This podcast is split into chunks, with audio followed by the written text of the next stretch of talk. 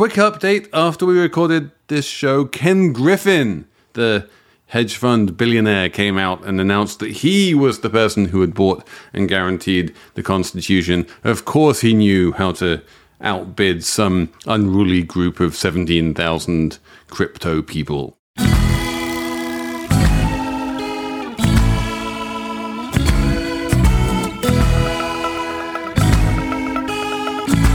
Hello and welcome to the arriving today episode of Slate Money, your guide to the business and finance news of the week. I'm Felix Salmon of Axios. I'm here with Stacey Marie Ishmael of Bloomberg. Hello. And Emily Peck of Fundrise. Hi.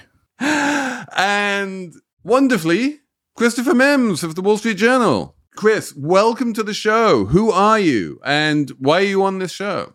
I met you at a party. That's why I'm here. No, um, half true. I'm a technology columnist. It is true. I'm a technology columnist at the Wall Street Journal, and I wrote a book about how everything gets from the factory to your front door called Arriving Today. And it turned out to be oddly timely because the supply chains I wrote about all broke down just as it was coming out.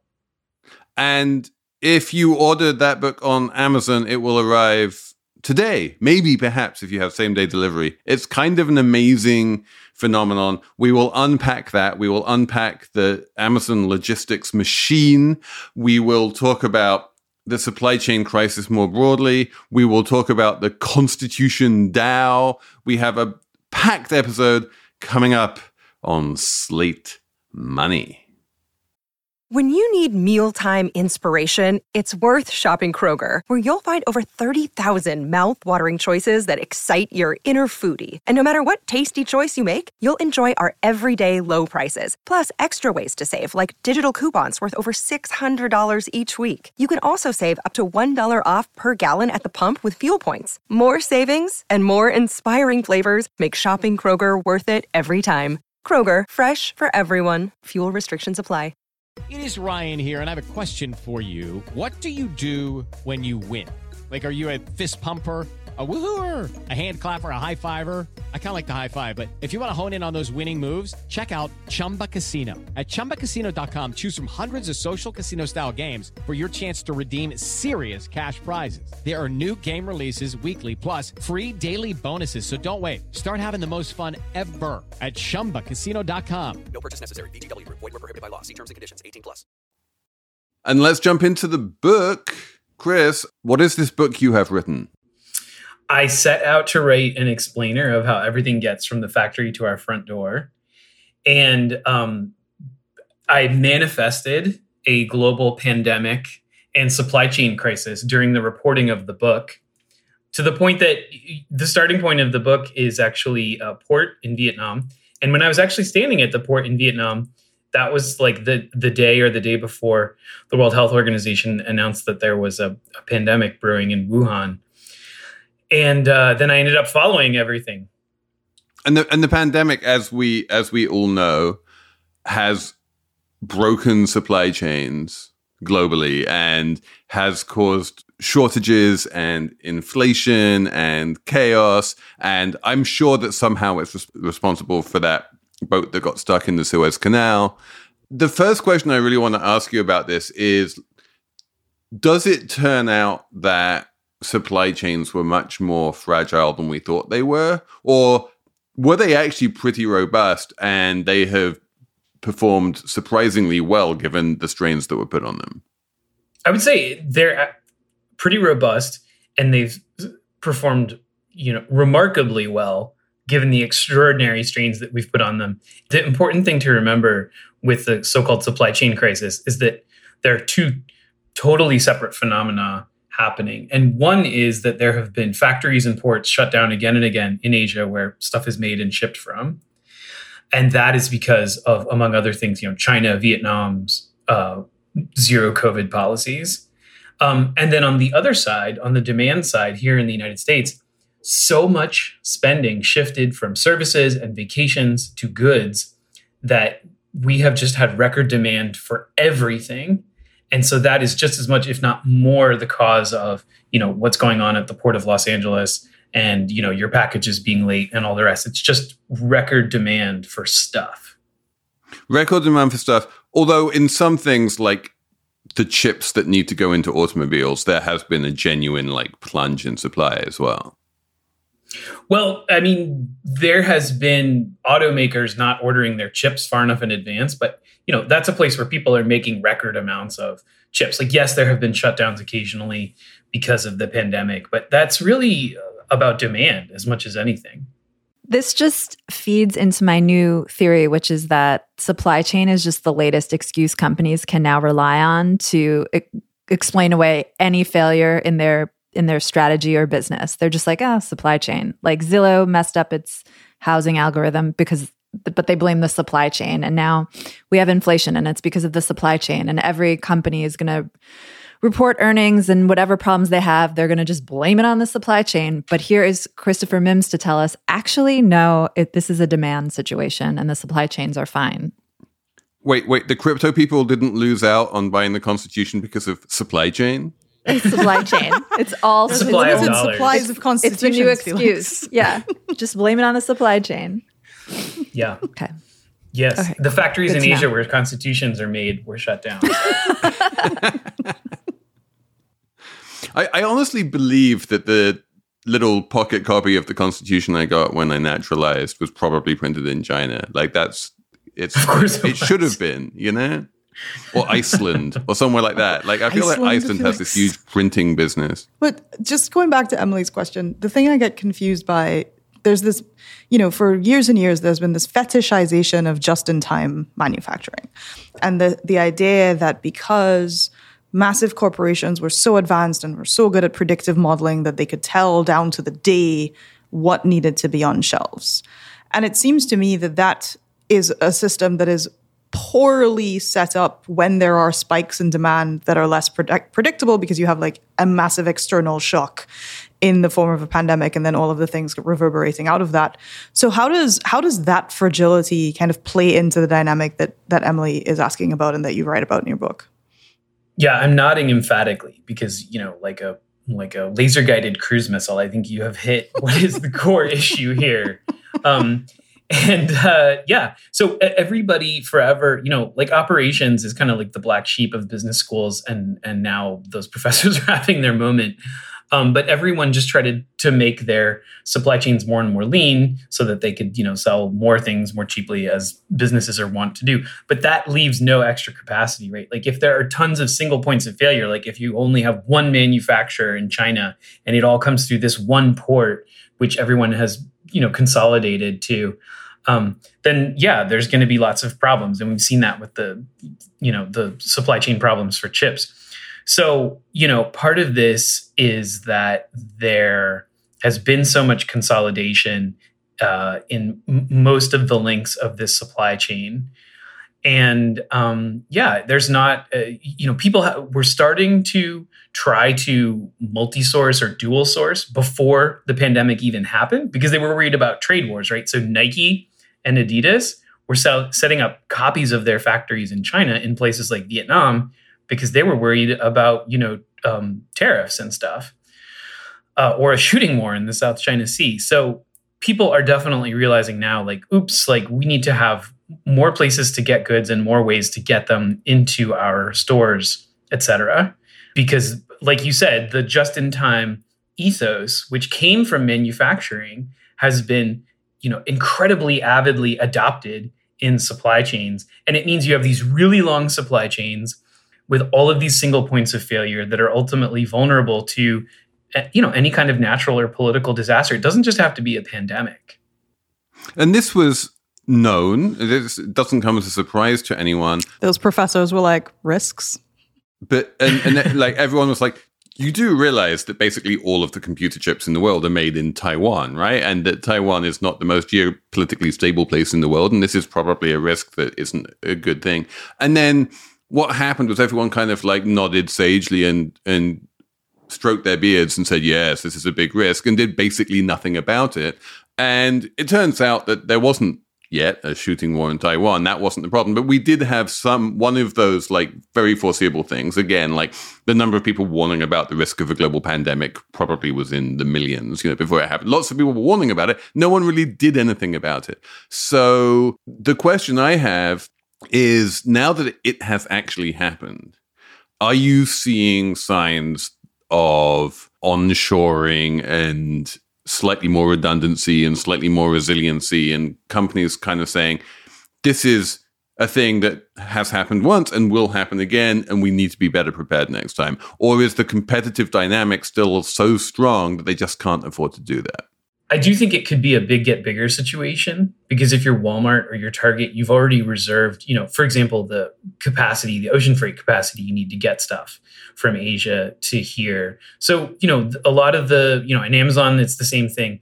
These folks have the resources and the money to, you know, either guarantee their supply chains or, uh, you know, the flexibility to reshore. I don't know how much reshoring is actually going to happen. People certainly talk about it a lot and also for specific products like microchips you know intel is seeking tens of billions of dollars of subsidies to create more manufacturing capacity here obviously uh, uh, tsmc the world's largest maker of the most advanced chips is building a huge fab in arizona that's potentially a big deal samsung is talking about doing it as well uh, you know, I get pitches about, hey, Mexico is a great place to manufacture things. Like, let's bring it back there.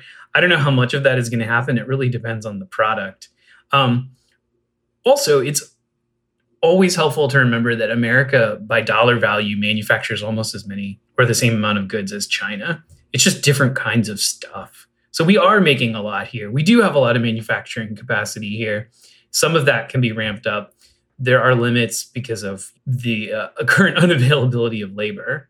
So there are constraints, right? We can't just, there are many reasons we can't just bring all that manufacturing back. Some of it is that we lack the expertise. Some of it is we just don't have enough people. I mean, Matthew Yglesias is not wrong when he says we could have a billion Americans.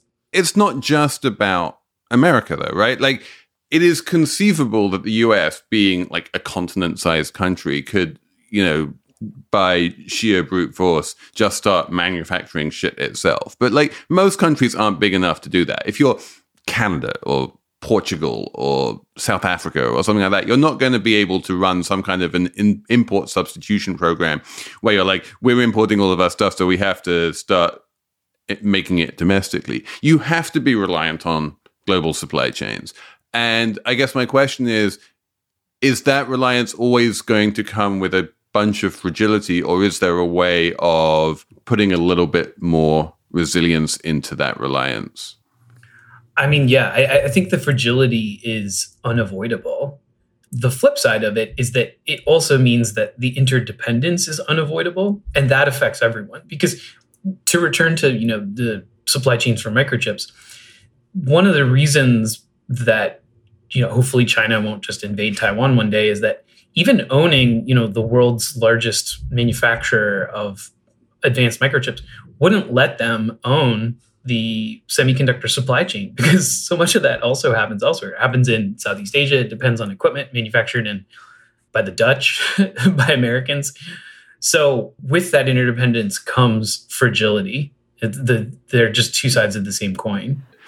We used to hear this word trade a lot and like how much does America trade with Mexico? How much does Spain trade with Morocco? And it was like you would think about trade as something which happened between two countries. And then at some point people stopped talking about trade between countries and started talking about supply chains, which presumptively touched like a dozen different countries. And like when did that change happen and and like how profound is it? I think that the biggest two changes that happened to supply chains were the debut of the shipping container, which really, you know, came on the global scene starting in the 60s around the Vietnam War and just made it so easy to ship finished goods everywhere. So it just reduced the friction and the cost of making a supply chain as long as possible. And a supply chain is just all of the steps that happen between when stuff gets, you know, like dug out of the ground or grown or whatever and when it gets to your door. And so you know that's why they're longer than ever because ocean shipping is so cheap containerization makes moving goods so efficient and then we can't underestimate the importance of it's really a boring topic but it's IT you know? So just the ability to send emails around the world and attach PDFs for invoices and just coordinate, you know, action between a designer in California and a manufacturer in China, that plus the ability to ship those goods so quickly and so cheaply. I mean, that's why supply chains are longer than ever. And a supply chain is just all of those steps, right? And we could talk about And a how important good. were like free trade agreements, the WTO, the EU, NAFTA? Were they like it, presumably if you have a supply chain with a whole bunch of different countries and they all have massive tariffs with each other, then that's not going to work. Right. And don't forget, we recently did an empirical experiment in how important are those uh, free trade agreements because we slapped, uh, the Trump administration slapped tariffs on China and also just like random tariffs. Do you remember the one on European, I think it was aluminum or steel? Or, or the one on uh, um, European wine, wine? under 14% alcohol. That one hurt me. Yeah, specifically, Felix, like right in the feelings. French and German wine under 14% alcohol. I was like, what? No. It was like the it's Felix targeted at. Felix. Why? What? Yeah, if you you talk to shippers or like Gene Seroka, he's the head of the port of LA. He loves to sort of very diplomatically talk about how a lot of current issues are because trade got really screwed up by the tariffs with China and and you know it, it sort of gummed things up and made people front load a bunch of shipping because they're like we need to get this to America before these tariffs hit. And then as some were relaxed they're like okay now we have all these goods waiting and that's gonna so obviously that makes a huge difference right? Like when when when when you're dealing with lower margin goods which is why you're manufacturing stuff in asia anyway um yeah tariffs make a huge difference Apple Card is the perfect cashback rewards credit card. You earn up to 3% daily cash on every purchase every day. That's 3% on your favorite products at Apple, 2% on all other Apple Card with Apple Pay purchases, and 1% on anything you buy with your titanium Apple Card or virtual card number. Visit apple.co slash card calculator to see how much you can earn. Apple Card issued by Goldman Sachs Bank USA, Salt Lake City branch. Subject to credit approval. Terms apply. Hello, I'm Imi Harper.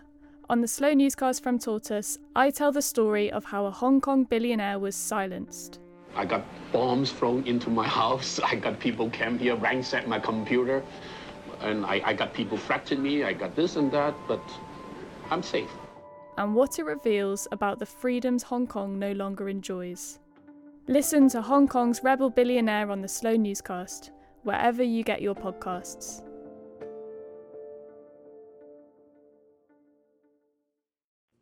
So I want to move on and talk about Amazon because I feel like Amazon is understood as a retailer and it is understood as a tech company and is understood even perhaps by nerds as like a web services company. But somehow behind and alongside this, it has become, is it fair to say, like the biggest and most sophisticated logistics company in the world? i think it is fair to say that yes Like it's overtaken FedEx, it's overtaken Maersk, you know, like it's crazy. Well, I mean, to be clear, Amazon is not running its own ocean going vessels yet. But it Um, will, right? It's inevitable. I I honestly can't say whether they will or not. I, I but but if you're right, then like I owe you a steak dinner. That would be incredible. But I also thought they would never get into air freight, and now you see those prime air planes at airports all over the place. So yes, I, I think by by most measures, they are now bigger than FedEx. They don't have more planes than FedEx, but like in terms of packages moved, they're bigger than FedEx. It's underappreciated that their last mile logistics network got so big, like nearly bigger than FedEx and nearly UPS size in the span of like three years or whatever it was since they launched that. And that's all those trucks you see. that, which means like it used to be when when you ordered a package from Amazon, they would historically either put it in the mail or they would give it to FedEx or they would give it to UPS. They would need to give it to a service who would then deliver it. And then at some point, they did the math and they reckoned that it would be cheaper and more efficient for them to just deliver it itself, deliver that package themselves, and like literally hire a human being to bring that package to your front door. And that is new. And that has been growing at an absolutely insane pace. And that is why they can turn around and do things like say, oh, yeah, we're going to order 100,000 delivery vans because like we're going to need just this insane scale to be able to do that. That's what they mean when they say last mile distribution center. It's not literally a mile to my house or anything, but it's like that last. It's like the last of 10 journey. miles. Yeah. yeah the last 10 or 20 miles the part that traditionally you know when you see a UPS, a brown ups iconic van pull up in front of your house that's last mile right and so amazon it's not just that they thought they could do it cheaper i think they also recognized that they were growing so quickly that even ups did not have the scale to handle all of their deliveries i think they had some real close calls where like you know christmas from amazon was almost canceled and they were just like no one has the capacity to deliver the number of packages we need to deliver. So we need to get into this business. One of the reasons that folks are going back to brick and mortar is because no one has the capacity to deliver all those packages. But what they can do is have a bunch of people go to one place. so, Well, I mean, this is True. It's a really, it's a really interesting form of last mile, which is basically outsourcing the last mile to the consumer, right? Yeah. Which is basically saying, um, Wait, did you just call going to the store outsourcing the last mile Felix to the has a bright future in operations management. So if I and go, if I go to the corner store and buy a pack of band-aids, that's yeah, okay. Amazon Yeah. outsourced that to me. But I mean, that was always the business model of big box stores, right? That was the business model of Costco and even to a certain extent of Walmart. I mean, this was also the business model of the ancient Babylonians. Like, let's just be clear what you're describing. Well, no, no, no, going no. to the that- store right. I'm. I'm being, I'm being slightly more like subtle than that. Like, ba- basically, what I'm saying is that um, there was always an inventory issue at the store, right? Which was that the ancient Babylonians had relatively small huts and they couldn't Store store, you know, massive piles of toilet paper in their hut. So what they did was they created a system of stores where they would like, you know, go to the store when they needed some toilet paper and then they would come back with a roll of toilet paper. And then when they needed another roll of toilet paper, they would go to the store and there would be a roll of toilet paper there. And the store, literally the word store means they are storing that stuff. It is there in the name. And the innovation of the big box stores like like Costco was to in large part outsource that storage function to the consumer. So the idea was you would start buying chest freezers and massive like 3000 square foot houses and you would have space to buy in bulk and it would and the store would be your garage basically, right? Well, don't forget, I believe it was it was either Amazon or Walmart patented the idea of putting a teeny tiny last 10 foot store like in your house or own something. House. I just- Which makes Nah. sense. It's the logical end of it all. Wait, Yeah, I I I mean, that's this. just like that thing in the hotel. You guys are in hotels, so it's like a just vending Yeah. machine. the, the little Yeah, no, that little something like fridge that. Filled with the snacks in your hotel that you. I mean, look, is you can already get charged. You can already have somebody come into your house and fill your fridge for you. So I mean, Amazon was off. also, I don't know if this ever launched, but they were also talking about the ability to have people put something in your like trunk of your car if you weren't home, right? And I have always, no, that's not true. I have long believed that shipping is underpriced and that I I have been waiting for a long time for people to be like, wow, free shipping is environmentally a nuisance and also just wildly expensive, right? And yet, we, you know, we have trained generations of consumers to be like, oh my god, four ninety nine shipping for this four hundred dollar order I just placed. That seems like too much. so all of all of this seems to me to be kind of of a piece of putting costs back on consumers that probably should fairly have been there before. I mean, that's, I mean, it is a good point, Stacey, that if you want to point to areas of like massive deflation, Yeah, um, getting shipping stuff. costs is definitely one of them. And Amazon is a large part of that. That, that Amazon has really been a force for bringing shipping costs down to a point which is actually extremely environmentally harmful. And also Jimmy Carter, he deserves a lot of credit here because he signed the Motor Carrier Act. Jimmy Carter signed the Motor Carrier Act. in Oh yeah, let's talk about this. Truckers. And it was uh, yes, you tweeted about it, Emily, I and it was had a absolutely great transformative. it was a world class tweet. It was absolutely transformative because it deregulated the trucking industry and it made trucking. The goal was at the time, you know, we were just coming out of the oil crisis, and the goal was let's make trucking, shipping goods way cheaper, and it worked.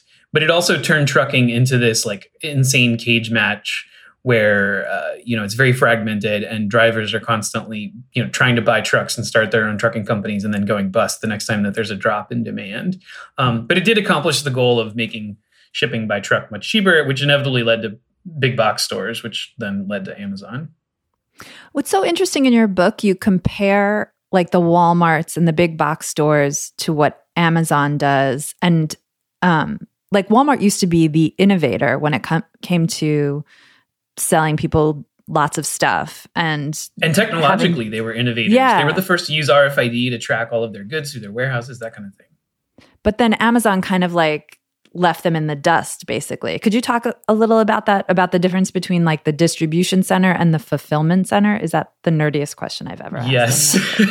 oh my god i love this center, question so much. A distribution center you know picture a wooden pallet and it's just stacked with tons of stuff you know amazon echoes or toilet paper or whatever and that pallet goes through a distribution center and then is shipped to a walmart where it might not even be broken down. If you walk into Walmart, you know what to look for. Sometimes you'll see these huge cardboard boxes full of like, you know, Hot Wheels cars, and there's a wooden pallet still under the bottom. They didn't even bother to like unpackage it. But a fulfillment center was this fundamentally new beast that Amazon and others during kind of like the, the last internet bust uh, had to invent. And a fulfillment center, it is a factory, really. And what it manufactures is your order so the fact that you ordered like, you know, toothpaste and shampoo and uh, ShamWow and whatever, that has to all be put together in one cardboard box. That's actually a manufacturing process. And that's why Amazon was able to use all these robots to do it.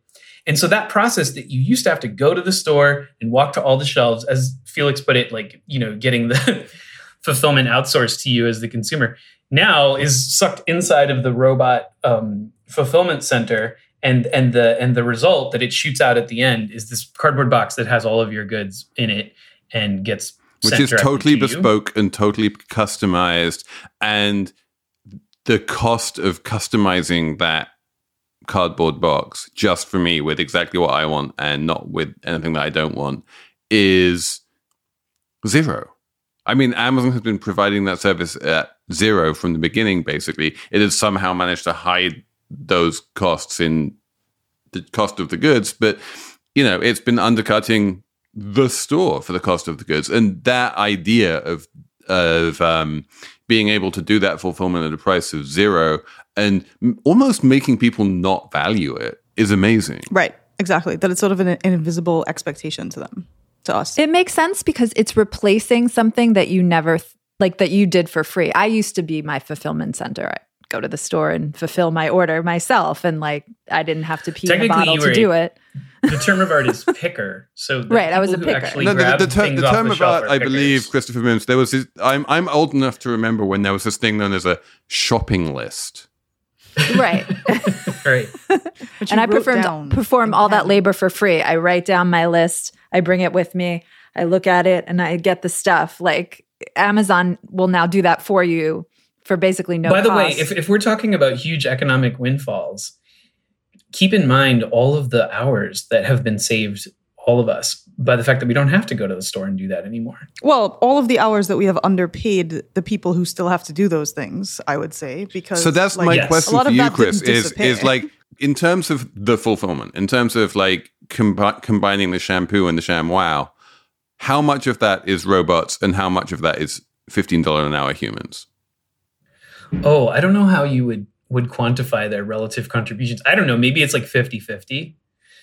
Um, because the the way that people describe this is it's like islands of automation and they have to be sort of connected together by humans. And that's the part where you have a person who has to you know pick like 400 objects an hour as quickly as they can off of these robot driven shelves and put them in a tote. And then the tote goes down all these conveyors and goes to a packer and they're packing them into a box as fast as they can and taping it up and getting it out the door. So you know robots aren't dexterous enough to do those in between connective bits but there's other things that they can do very quickly but that means that the humans have to keep up with the pace of the robots and that's why amazon has this terrible problem with um, uh, associates getting like uh, repetitive stress injuries and stuff like that because it's a 10 hour shift you know, with with only three breaks. So it's nine hours of like working all out. For all the talk about robots and technology, at the end of the day, supply chains, logistics, these are I think you say like labor intensive processes. You cannot remove people from the process. And that's where a lot of the fragility comes from and a lot of the the problems that I guess we've talked about on this podcast and everywhere else, right? Yes, because it, it, it, all of those potential bottlenecks along the supply chain, like my favorite one is Biden ordered the ports to go to 24 hour operations. And then the CEO of Flexport like sent a taco truck at night to the port of LA to see like how that was working out. And there were a bunch of, you know, unionized longshoremen standing around waiting for trucks to show up. And they're like we went to 24 operations and now there's no trucks here. And that's because of the trucking the inland trucking part of that bottleneck of that supply chain is also has its own problems. And and that's in a, in a way a labor issue right? So the ports went to 24 hours but the truckers did not. Yep so it didn't work Hi, this is Dahlia Lithwick, host of Slate's legal podcast, Amicus. If you're listening to this show, you might be interested in Amicus's live show that we're hosting in Washington, D.C. on Tuesday, May the 14th. My colleague, Mark Joseph Stern, and I will be talking to some amazing guests, including Sherrilyn Ifill and a sitting state Supreme Court justice all about how originalism, a relatively recently invented way of interpreting the Constitution, has taken over the Supreme Court and radically reshaped the law. It's been doctrinal rocket fuel for the conservative legal movement and facilitated the rolling back of abortion rights, the expansion of gun rights, and the obliteration of the separation of church and state. And as another wildly consequential Supreme Court term careers to its end, the court's originalists are on a tear. But there's something you can do about it, and we hope you'll join us in DC on May 14th to explore the possible pathways out of the current situation. Go to slate.com slash amicus live for tickets. I want to go into labor supply chains in Slate Plus because this is really fascinating. Like the number of different humans who kind of touch your, you know, USB charger that you follow in the book be- between the factory and the delivery. But I also, because I am a complete auction nerd, want to talk about the Constitution DAO, and I need I need to squeeze that in this episode somehow. Okay, Stacey, what what what is a DAO, and why are we talking about one? Okay, here's here's what a DAO is. It, a DAO is what's known as a decentralized autonomous organization, and the idea is that it's a corporation without managers, without owners, without a structure. That there is an organic upswelling of people rallying around a common idea, and that governance will happen on the blockchain. So there's at least three things that are like and unlike traditional structures. One is lots of different kinds of structures exist to coalesce people around a common cause, right? If anybody listening is a member of the Park Slope Co-op, you know exactly how hardcore that organization is for something that, you know, technically doesn't have a governance structure, but really, in fact, it does. We have a long history of limited libation, libation, limited liability companies. Um, we have which also limit the libations. I mean, I'm, I'm which definitely limit the that. libations if their governance is in order. Um, we have churches, we have cults, right? Like the, organizations vary across and around the world. The supposed in- innovation of these DAOs is that they are fundamentally leaderless and take direct democracy as the baseline. The reality of DAOs and or if you are a person who is either violently pro or violently against joining things, is what tends to happen is people who are loud and first end up, you know, really setting the tone for the overall thing. You have a sort of a fundamental community management challenge where if you are super keen and really care about something, you are likely to spend the time and in this case the crypto to put yourself in a position where you have the ability to influence things more than other people who may be less motivated or um, less megalomaniacal than you are about whatever that thing is. So yeah, there is there is voting. That you vote you vote on the blockchain, and and correct me, Stacey, is this like a one? You vote in proportion to your Tokens. shareholding, right? So it's not one don't person say the, one don't vote. say It's like one ETH one Felix. vote. Yeah, it's not it's not shares. or tokens. but it, it does look a little bit like company with shareholders, which is why a bunch of people were saying like, why couldn't you just set up a company to do this? But in order to answer that question, first of all, you need to explain what this is. What are we talking about here? So this is something known as Constitution DAO, and it started off as many of these things do, like for the lulls, where some folks were like, "Wouldn't it be cool if we bought this print of the const- of the Constitution that's going up for auction at Sotheby's?" I'm not going to talk about the auction part; that's all you, Felix. And they started raising money, and it was like, "Hey, donate some money. Like, we'll try to buy the Constitution." And then people were like, "Oh yeah, I'll." There were money." Nicolas Cage memes. yeah, it was it was it was a total you know museum situation. So you know the, it was like okay, five million. 17 million, 31 million, and the velocity of this thing was happening very quickly. And when I say donate money, they weren't actually donating fiat, they were donating um, crypto in the form of ETH to, you know, to this DAO. And one of the big interesting things that has happened in the past couple of days is it really helped people understand how expensive actually doing certain kinds of crypto transactions can be because the the the people, not the owners, the people in Constitution DAO put out a statement that said, "Hey, the median donation was about two hundred and forty-one dollars." And people very quickly realized, well, hang on, if the median donation was about $241 or the crypto equivalent, but the fees involved in even making that donation ranged from 50 to $100, you had a bunch of folks who were like making much smaller contributions than they otherwise could have because of just the idiosyncratic nature of how that crypto, I guess, Kickstarter worked. Spoiler alert, they didn't buy the Constitution. So now the expectation is they will give the money back, and giving the money back involves incurring all of those fees all over again to send them back the other way. So if you spent if you if you donated 200 bucks and then you spent $75 donating it to the DAO and then it costs another $75 to get it back from the DAO, your round trip cost is three quarters of your donation. Unlike credit card transaction fees, so say you're donating to a, a nonprofit or a charitable organization of some kind, you know, your transaction fees, if you're using a credit card, could range from two and a half to say three percent, but that is proportional to the um, the amount of your donation, right? Whereas if you were making a donation to this to this DAO, even if you were donating one dollar, you were potentially having to pay a fifty dollar what's known as a gas fee. So the economics are wild. You know, the Constitution DAO folks were like, well, the way you get around this is give us more money.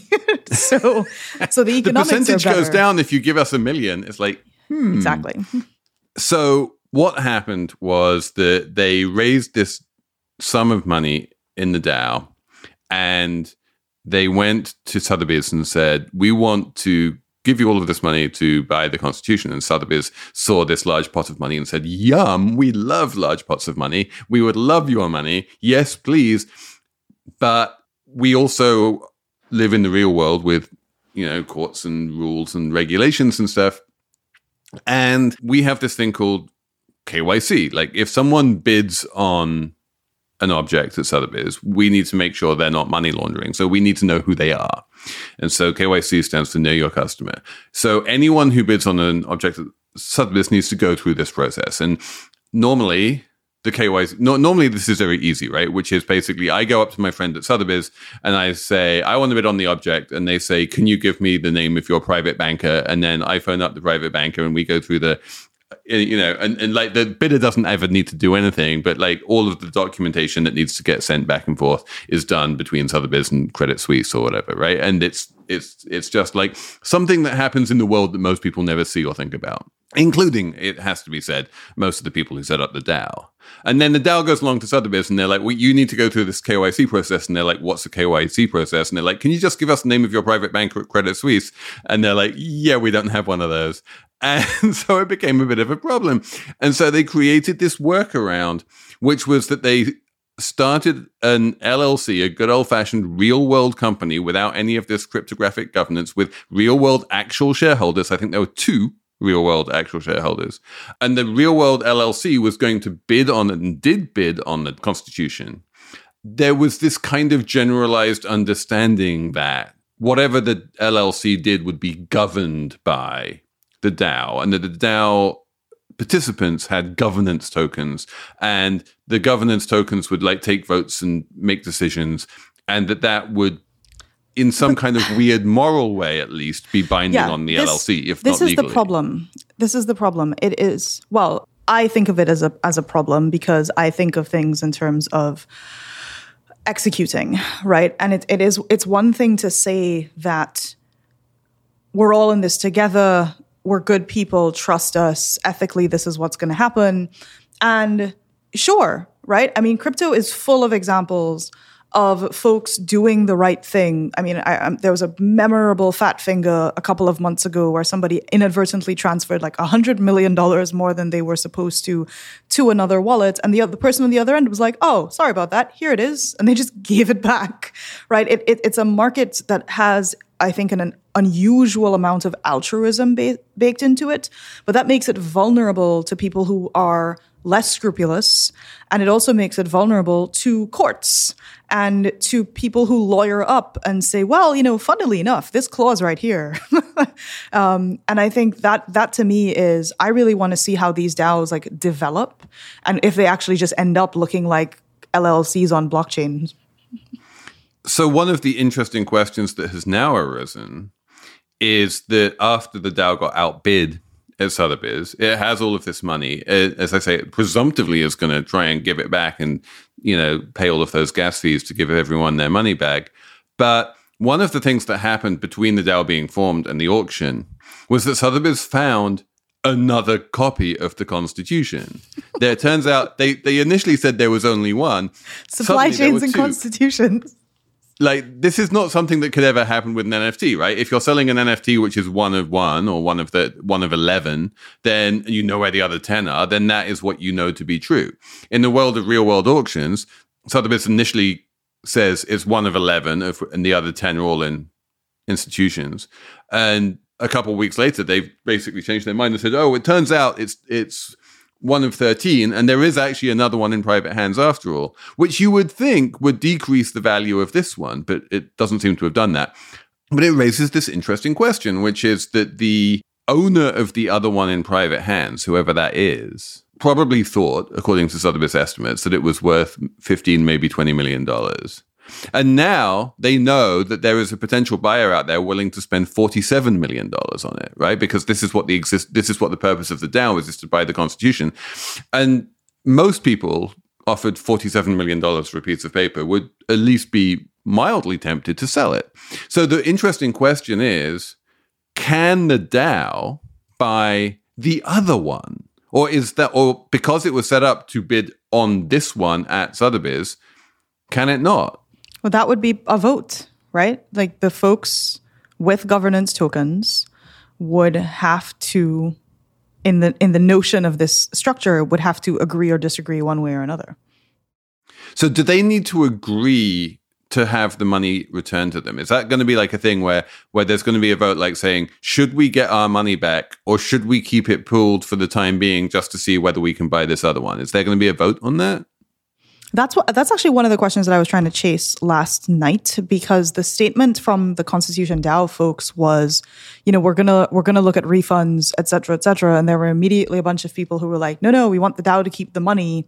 Uh, and I was like, oh, well, that's a disagreement among token holders. What's the mechanism for resolving disputes in in the context of a DAO? Uh, and right now, it is it is voting with your tokens. So I think that all of those things have to be resolved if there isn't clear clear explicit consensus about what the next steps are. It's so interesting to think about this in contrast with what we've been talking about with Chris, because like supply chain logistics is all extremely complicated and requires high levels of coordination and centralized thinking, planning, strategy. Meanwhile, there's this whole other thing happening with this DAO, with crypto, decentralized everything. And like, I'm not convinced that's going to work out. Things require coordination. They're too complicated for a DAO to actually work, right? The argument for blockchain is that it's not that decentralization is not coordination, it's that it distributes that coordination across a far greater number of actors. The reality of the things that have been held up as the best examples of, of how crypto can replace traditional finance look very much like traditional finance, right? We have exchanges, which literally exist to gather in one place groups of buyers and sellers in order to create markets and provide liquidity that wouldn't otherwise exist. Governance councils within the context of a DAO, the need for single places, whether that be Twitter or Reddit or Discord, to have these conversations and organize people around those conversations and disseminate information.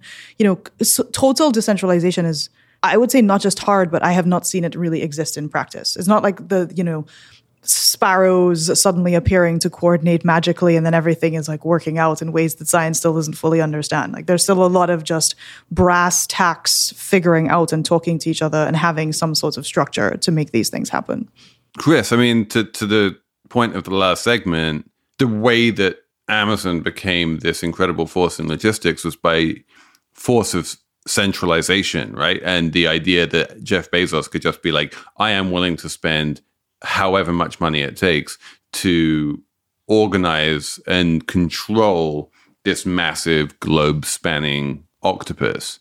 Um, well, it's decentralization yeah. and decentralization because we can't forget that a big, you know, important ingredient in Amazon's success has been its marketplace, which is a totally, uh, I mean, it's centralized in that Amazon controls it, but it's totally decentralized in that anyone can sell on it. So you have tons and tons of manufacturers in China, for example, who used to have to go through American or European or whatever retailers, and now they go direct to the customer through the Amazon marketplace. So it is kind of a, a little bit of a of a DAO because there is this element of just sort of purely democratic, purely market based chaos at the heart of Amazon's marketplace. And you know, we don't notice this because we don't people don't track this, but there are actually tools that let you chain track the change in price of various objects on Amazon's marketplace. And depending on how thick the like number the market is for a particular item like batteries let's say or if it's specialized and there's only a few sellers we don't notice this, but the price of those items can fluctuate quite a bit because it is almost its own kind of stock market within Amazon's marketplace for like how much supply is there, how many buyers are there, etc. It's 100% something I've noticed. And one of the reasons why people stopped thinking about inflation for so long was precisely because Amazon prices aren't sticky in the way that supermarket prices are. If you go to the su- supermarket every week and the gallon of milk costs the same price every week, and then one day you go to the supermarket and the gallon of milk costs more, you're like, yikes, the gallon of milk has gone up. That's inflation. Whereas with Amazon, and if you buy, you know, a bunch of AA batteries every you know few months on Amazon and they cost something completely different every time, trying to find the signal in that noise is much harder if I'm getting ready to go to an auction tomorrow and I know the person bidding Dress up, I'm bidding wear against totally. Take off my soft pants put on the hard pants. And I know I know the person I'm bidding against is going to bid $20 or 40 million dollars. Aren't I just going to show up and bid 20 40 million point one? Like how is this an interesting auction if we all knew how much oh my god. So this DAO is the most bid? interesting this is the most interesting auction that Sotheby's has had in years for precisely this reason. The auction tactics are always based on asymmetrical information. Each bidder knows how much they're willing to bid, but they don't know how much the other will- bidder is willing to bid. And the way that an English style auction works, which is what you have in at Sotheby's, is they slowly reveal in ever great, ever higher steps, like how much they're willing to bid, and they're kind of sussing each other out. And then occasionally, what you'll find, you know, if there's like a painting up for auction, you know, it goes like 1 million, 2 million, 3 million. And then one of the bidders will go like 10 million and an attempt to try and just like punch the other guy out in, in like in, in a blow that is unanswerable. There's a bunch of different tactics that happen, um, intimidation tactics and that kind of stuff that happen in auctions. But the one thing that basically never happens is that one person like puts a big sign up outside the auction house saying I am 100% committed to spending up to 47 million and no more on this object. And then you guys know exactly what I'm willing to spend and able to spend and and that is my bidding strategy right there and you're all aware of it no one does that for very good reason but that is exactly what happened in this case right this method of bidding at auction is tactically insane. Yeah, it seems really dumb. Like I couldn't understand. Um, the whole point of the auction is like you don't know what anyone else is gonna, how much it's gonna cost. You're Is it dumb or is it just for the lulls? If the whole thing's a practical joke anyway, who even thought it would get this far? Okay, let's have a numbers round. Stacey, what's your number? My number is 990. And that is the number as of mid November 2021, when we are recording this episode, of investigations that the Federal Aviation Administration has opened into unruly passenger behavior. Oh my um, God. At a time when people keep trying to punch flight attendants in the face, um, and for for comparison, uh, the similar number for you know a comparable period in 2020 was 183. So, so yeah. wow. Public service announcement to all Slate Money listeners please don't punch flight attendants in the face. Come on, people. what are we? Do better. Chris, I brought a number for you, a special supply chain number, which is 2,454. Do you know what that is? 2,454. Is that the number of shipping containers that fell into the ocean last year? Good guess. No, that is the level of the Baltic Dry Index, Oh, everybody loves the Baltic Dry Index. ev- which is everybody's favorite index. If you don't love the Baltic Dry Index, um, Emily, do you not know what the Baltic Dry Index is? I don't. All I know, no, is that something in Monopoly? I know there's a Baltic in Monopoly. Chris. is that What is what is the Baltic Dry Index? Um, it's uh, isn't it a measure of um, trade in uh, European wines below fourteen percent alcohol content? nice? and you're the you're the bullet. What is it? You're Yeah. the uh, It, yeah, it's you're it's bull the price. It's the price of white, dry wine from Estonia. Really? no. Baltic Dry Index is a is a, is a measure of the cost of shipping.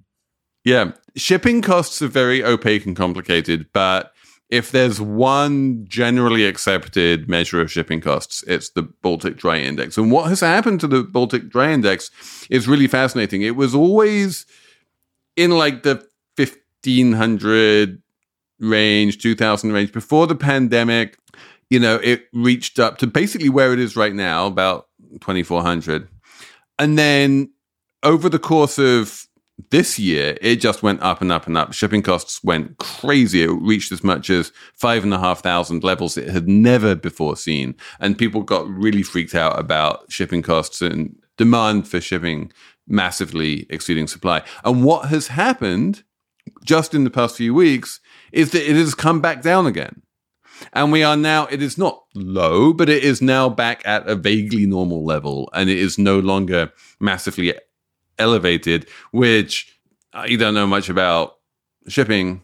Chris is the expert here, but I'm going to say is a positive sign in saying that maybe some of the worst bottlenecks in the shipping world are unwinding themselves.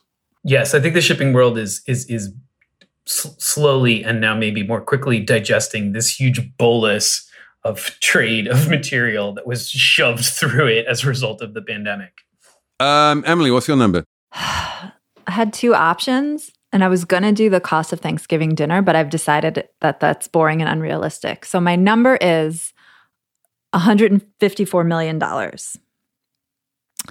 That is the 2020 pay package of a guy named Bobby, who is the CEO of Activision Blizzard. And in Chris's Oh employer's paper this week, the Wall Street Journal ran this story that is just jaw dropping about this company and how it treats women from from Bobby and on down. I mean, the allegations are just wild. I mean, rapes, suicide, harassment, all of it that the CEO probably knew about. Um, and they're being sued by California right now. And since they've been sued, 500 more complaints have come in from current and former employees.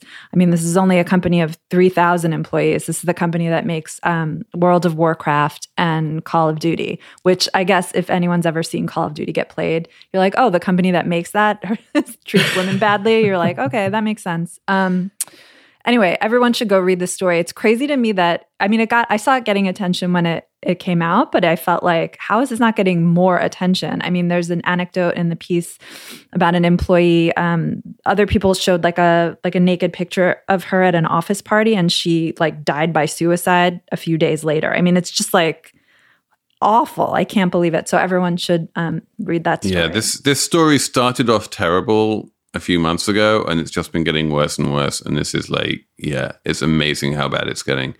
Uh, Chris, you have a number? Yeah, my number is um, 28. And that is the percentage of Manhattan office workers in the office on an average day now. And pre pandemic, it was 80%. And the reason I chose this number is that it epitomizes this just unbelievably huge shift in not just the way that we work, but the way that we live. And it's And when you say we, you mean people who live in. Manhattan or New Yorkers, because like New York is such such an outlier on this. Like, pick any other city in America or even pretty much the world, and that number, that that delta will be much smaller. That's true, but if you look across America at the percentage of people who can work from home, which is a surprisingly large proportion, like it's it's as much as 40% of America's workforce can work from home. And according to the Gallup numbers, which I think are better than the Bureau of Labor Statistics numbers, we're still like I think like 30% of all workers are working from home some of the time. And so that created such a huge change in how we work and live that it's an underappreciated driver of the supply chain crisis because people have bought so much stuff to enable this new way of life. And that's, you know, in a lot of the shipping containers that are sitting around at the port of LA right now. Yeah, the the way that Slate Money awkwardly and then eventually wholeheartedly seems to have embraced remote work is a prime example of this. Which is all thanks to Shayna Roth, who's the amazing producer on this show. Thank you, Shayna, for putting this together. It's amazing to watch you coordinate people across continents and time zones. And um, of course, we couldn't do it without you guys, you listeners. We love you. Thank you for listening. Keep the emails coming. Slate money at slate.com. Um, and we're going to be back on Monday with Taffy, which is very exciting. Yeah, Taffy Brodesser-Akner is back on Slate Money Succession talking about episode six. Well, I mean, it's Taffy. Of course, it's going to be amazing. So that's It's amazing. something to look forward to. And then we'll be back the following Saturday with another Slate Money. Lucky Land Casino asking people what's the weirdest place you've gotten lucky? Lucky? In line at the deli, I guess? Aha, in my dentist's office. More than once, actually. Do I have to say? Yes, you do. In the car before my kids' PTA meeting. Really? Yes. Excuse me, what's the weirdest place you've gotten lucky? I never win and tell. Well, there you have it. You can get lucky anywhere playing at LuckyLandSlots.com. Play for free right now. Are you feeling lucky? No purchase necessary. Void where prohibited by law. 18 plus. Terms and conditions apply. See website for details.